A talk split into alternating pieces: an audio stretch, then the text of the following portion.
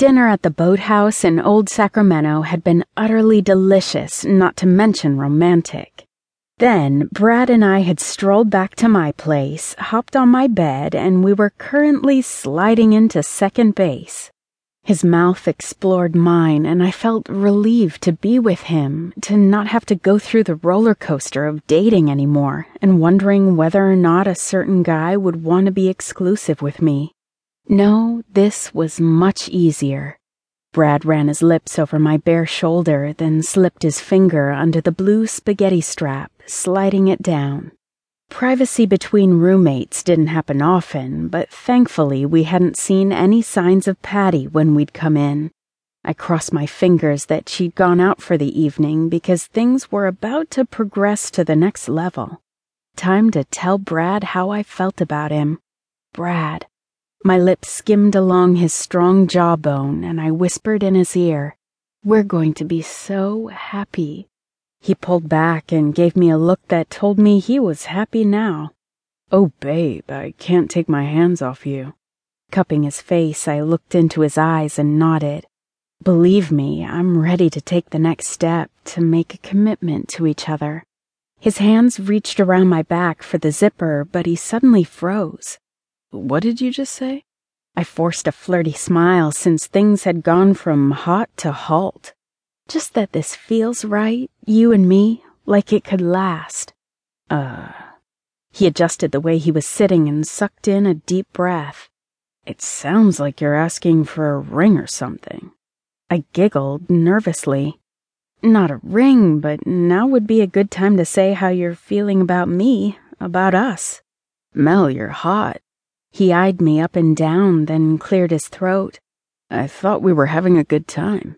I bit my lip. Right, so why would we want that to end? Oh, man, I can't believe we're not on the same page. He stood, adjusted his jeans, then bumped his fist against his broad chest.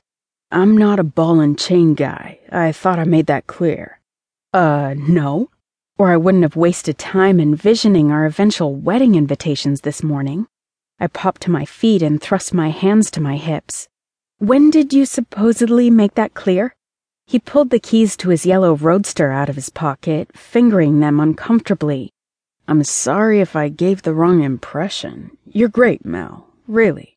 My jaw dropped as I watched him turn, and slip out the door. Straightening the straps on my dress, I hurried out of the bedroom and crossed the living room to where Brad was already turning the front doorknob. I put my hand over his. Shouldn't we talk about this? No can do. He shook his head, then stepped out onto the front walkway. When the door was only inches from closing, it stopped, then swung halfway open again, and he popped his head back in. I'll, uh, see you at the gym. The door shut in my face. My jaw tightened. Brad was so not yumsy. My hopes sank as I swiveled around and slumped back against the door. I squeezed my eyes closed, racking my brain on how I could have been so off base with him. That display was too pathetic for words, a monotone female voice said. I jumped and covered my heart with my hand. Patti, I thought you weren't home. Patti stood in the kitchen, holding a mug. Believe me, I wish I hadn't been.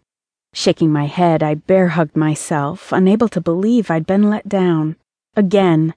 Brad and I had this amazing evening, then he literally raced out of here all because I asked where things were going with us. I thought he might be the one. Patti's short dark hair stuck out in all directions, and her Salvador Dali t shirt was half tucked into black boxer shorts. I hate to break this to you, Mel, but you think every guy's the one. My throat tightened. No, I don't. Patti obviously wasn't in a sympathetic mood at this late hour of the night, not that she would have been more compassionate at any other time of the day. Expecting sympathy from Patti was like expecting a dog to meow. She raised her hand and counted on each finger. Brad, Paul, Mike, Marcus. Everyone's had relationships that don't work out, so what? I pursed my lips as Matt's words echoed through my head. You think I'm just in love with being in love?